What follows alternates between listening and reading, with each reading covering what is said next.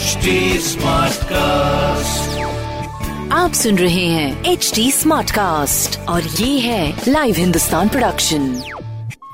नमस्कार, आप सुन रहे हैं लखनऊ स्मार्ट न्यूज, जहां आप हर रोज सुनेंगे अपने शहर लखनऊ से जुड़ी बड़ी खबरें।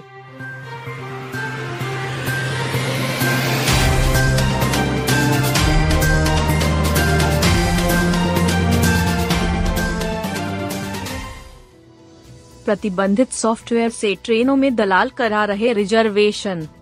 इन दिनों प्रतिबंधित सॉफ्टवेयर के जरिए ट्रेनों में रिजर्वेशन कराने वाले दलाल सक्रिय हैं। वजह यह है कि गर्मी की छुट्टियों में ट्रेन से सफर करने वाले यात्रियों की भीड़ बढ़ गई है। इसका फायदा उठाकर दलाल प्रतिबंधित सॉफ्टवेयर से कंफर्म टिकट निकाल रहे हैं। वहीं आम यात्रियों को वेटिंग टिकट से सफर करने को मजबूर है। रेलवे ई टिकट के कारोबार में दलालों के नेटवर्क तोड़ने में फेल होता नजर आ रहा है। आरपीएफ ने रेलवे में ई टिकट दलालों के बड़े नेटवर्क का खुलासा किया है। दलाल प्रतिबंधित सॉफ्टवेयर के जरिए कंफर्म टिकट निकाल रहे हैं। बदले में दलाल यात्रियों से किराए का 3-3 गुना ज्यादा पैसा वसूल रहे हैं। आरपीएफ ने ऐसे लखनऊ समेत 5 शहरों में छापेमारी करते हुए भी इन बड़े धंधेबाज को गिरफ्तार किया है। इन कब्जे से बीते 15 दिनों में 45 फर्जी आईडी पकड़ी है। इन आईडी से दलालों ने सैकड़ों कंफर्म टिकट निकले हैं। रेलवे के दलाल सबसे ज्यादा तत्काल कोटे की सीटों में सेंध लगाकर कंफर्म टिकट निकालते हैं। दरअसल तत्काल टिकट का काउंटर ट्रेन रवाना होने की तारीख से एक दिन पहले खुलता है, जहां चंद सीटें सेकेंडों में फुल हो जाती हैं। इन सीटों पर दलालों की नजर रहती है। आरपीएफ के जांच के सामने आया कि ई टिकट के कारोबार में दलाल खुद की आईडी बनाकर प्रतिबंधित सॉफ्टवेयर से टिकट बनाते हैं। इस सॉफ्टवेयर में हाई स्पीड नेटवर्क होता है, जहां यात्री के सफर का ब्यौरा भरते ही कंफर्म सीट मिल जाती है। गुलाबी नोट बदलना आसान नहीं, रोड़े अटका रहे बैंक। बैंकों से 2000 के नोट बदलना आसान नहीं है। आरबीआई के नियम कायदे भी इनके लिए मायने नहीं रखते। नोट बदलने के लिए हर बैंक के अपने नियम कायदे हैं। कहीं आईडी प्रूफ के साथ फॉर्म भरवाया जा रहा है तो कहीं घर का पता और मोबाइल नंबर दर्ज कराया जा रहा। 2000 के नोट की इतने स्तर पर जांच की जा रही है कि जैसे हर व्यक्ति नकली नोट लेकर ही बैंक पहुंचा है।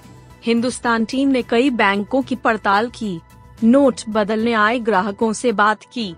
सबने यही कहा कि अपना ही पैसा बदलने के लिए इतने झंझट झेलने पड़ रहे हैं जैसे घर से नोट छापकर बैंक से बदलवाने पहुंचे हों।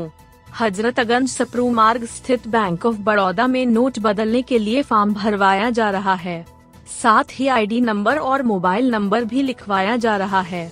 यहाँ नोट बदलने के लिए इंदिरा नगर के रजत मिश्रा पहुँचे थे। 4 नंबर काउंटर से फॉर्म लेकर भरा और नोट बदलवाने कैश काउंटर पर पहुँच गए। कैश काउंटर पर बैठी महिला कर्मचारी ने कहा कि नाम, पता, आधार नंबर, मोबाइल नंबर भरिए, साथ ही ओरिजिनल आधार भी दिखाइए। रजत मिश्रा ने रिजर्व बैंक के आदेश का हवाला दिया तो महिला कर्मचारी ने कहा कि हमें नियम मत बताइए, यहाँ हमारे बैंक के नियम चलेंगे। गोखले मार्ग स्थित इंडियन बैंक की शाखा में भी नोट बदलने में रिजर्व बैंक के नियम बौने साबित हुए। यहाँ 2000 की 4 नोट बदलने पहुँचे सर्वेश को काफी हुज्जत करनी पड़ी। ओरिजिनल आईडी न होने के कारण वापस लौटना पड़ा। बताया कि कैश काउंटर पर बैठी महिला ने कहा कि आईडी की फोटोकॉपी लगानी होगी। स्टेट बैंक ऑफ इंडिया की फैजाबाद रोड शाखा में नियम शिथिल कर दिए गए। नोट बदलवाने आने वालों से कोई पूछताछ नहीं की गई, न ही दस्तावेज मांगे गए। बावजूद नोट जांचने और जमा करने में एक व्यक्ति को कम से कम आधे घंटे का समय लगा। इस शाखा में एक कैश काउंटर नोट बदलने के लिए रखा गया है। यहाँ पैसा जमा कराकर निकली शालिनी ने बताया कि उनके पास 60 नोट थे। कोई पूछताछ नहीं की गई।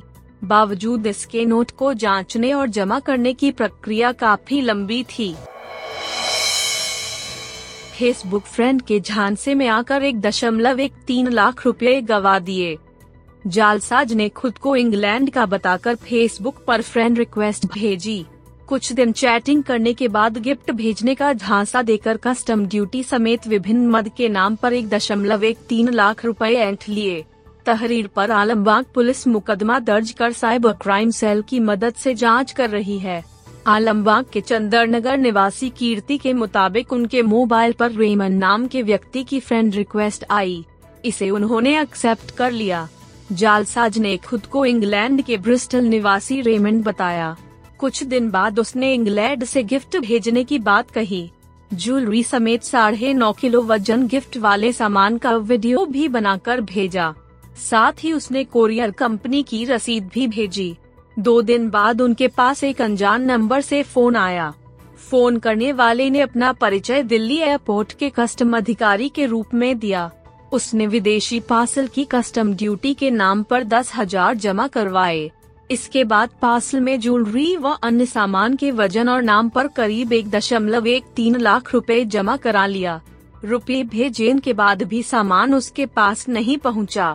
जांच की तो पता लगा कि जिस खाते में उसने रुपये भेजे हैं वह किसी प्रिया मंडल के नाम से है। इंस्पेक्टर ब्रजेश कुमार यादव ने बताया कि साइबर क्राइम सेल की मदद से पड़ताल की जा रही है। बार बार प्यास लगे तो समझें थायराइड का खतरा। यदि बार बार प्यास लग रही है, थकान महसूस होती है, बाल गिरने लगे, कम उम्र में ही बुढ़ापे जैसे लक्षण दिखने लगे तो समझ लीजिए सेहत ठीक नहीं है। यह थायराइड का लक्षण भी हो सकते हैं। ऐसे मरीजों को लाइफस्टाइल और खानपान का विशेष ध्यान रखना होता है। डॉक्टरों का कहना है कि खराब दिनचर्या और गलत खानपान से बीमारी तेजी से बढ़ रही है। केजीएमयू मेडिसिन विभाग के डॉक्टर के सावलानी का कहना है कि गले में सूजन को नजरअंदाज नहीं करना चाहिए। थायराइड की दशा में मरीज के शरीर में थायरोक्सिन हार्मोन गड़बड़ा जाता है। हार्मोन बढ़ने की दशा में मरीज को गर्मी अधिक महसूस होती है, पेट गड़बड़ा जाता है, धड़कन भी बढ़ जाती है, खाना पचने की रफ्तार बढ़ जाती है, मरीज को भूख अधिक लगती है, मरीज का वजन कम होने लगता है, जबकि हार्मोन की कमी से मरीज को ठंड अधिक लगती है, पाचन क्षमता घट जाती है। नतीजतन रोगी जो कुछ भी खाता है वह ठीक से पचता नहीं है। मरीज का वजन तेजी से बढ़ने लगता है। ब्लड प्रेशर के मरीजों को थायराइड की आशंका अधिक हो जाती है। लगभग 60% महिलाओं में बीपी की वजह से थायराइड संबंधी दिक्कत पनप आती है। पुरुषों के मुकाबले महिलाओं को बीमारी आसानी से शिकार बना लेती है। गोमती किनारे निर्माण के लिए लेनी होगी गंगा समिति से मंजूरी। जिला गंगा समिति की शक्तियों को और बढ़ाया जा रहा है। इसे प्रभाव में लाने के लिए कई निर्देश जारी किए गए हैं। इसी क्रम में जिलाधिकारी ने गोमती किनारे किसी भी तरह के निर्माण से पूर्व गंगा समिति से मंजूरी लेने के निर्देश दिए। कलेक्ट्रेट सभागार में गंगा समिति की बैठक में डीएम सूर्यपाल गंगवार ने यह निर्देश जारी किए हैं। डीएम ने जिला पंचायत राज अधिकारी को प्रत्येक ग्राम पंचायत में ग्राम गंगा समिति गठित करने का निर्देश दिया। साथ ही कहा कि ग्राम गंगा समिति के गठन की सूचना तत्काल दें, उसकी नियमित बैठक भी की जाए। नगर निगम को नगर गंगा समिति की बैठकें करने का निर्देश दिया गया। इस मौके पर एलडीए के मुख्य अभियंता ने ग्रीन कॉरिडोर परियोजना का प्रस्तुतिकरण दिया। प्रभागीय वन अधिकारी रवि कुमार सिंह ने बताया कि मौजूदा वित्तीय वर्ष में किस विभाग को कितना वृक्षारोपण करने का लक्ष्य है। साथ ही उन्होंने विभागों से अपनी कार्ययोजना 27 मई तक अवध वन प्रभाग कार्यालय में प्रस्तुत करने का निर्देश दिया। डीएम ने बताया कि मौजूदा वित्तीय वर्ष में 35 करोड़ पौधे लगाए जाने हैं। विभिन्न विभागों को जिम्मेदारी सौंपी गई है। जिले में खाद्य वन, स्मृति वन, नक्षत्र वाटिका बनाई जाएंगी।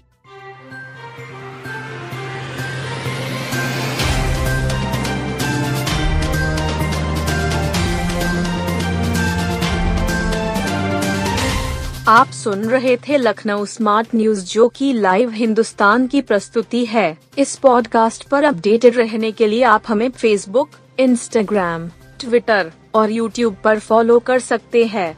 हमारा हैंडल है @HT Smart Cast। ऐसे और पॉडकास्ट सुनने के लिए लॉग ऑन टू www.htsmartcast.com।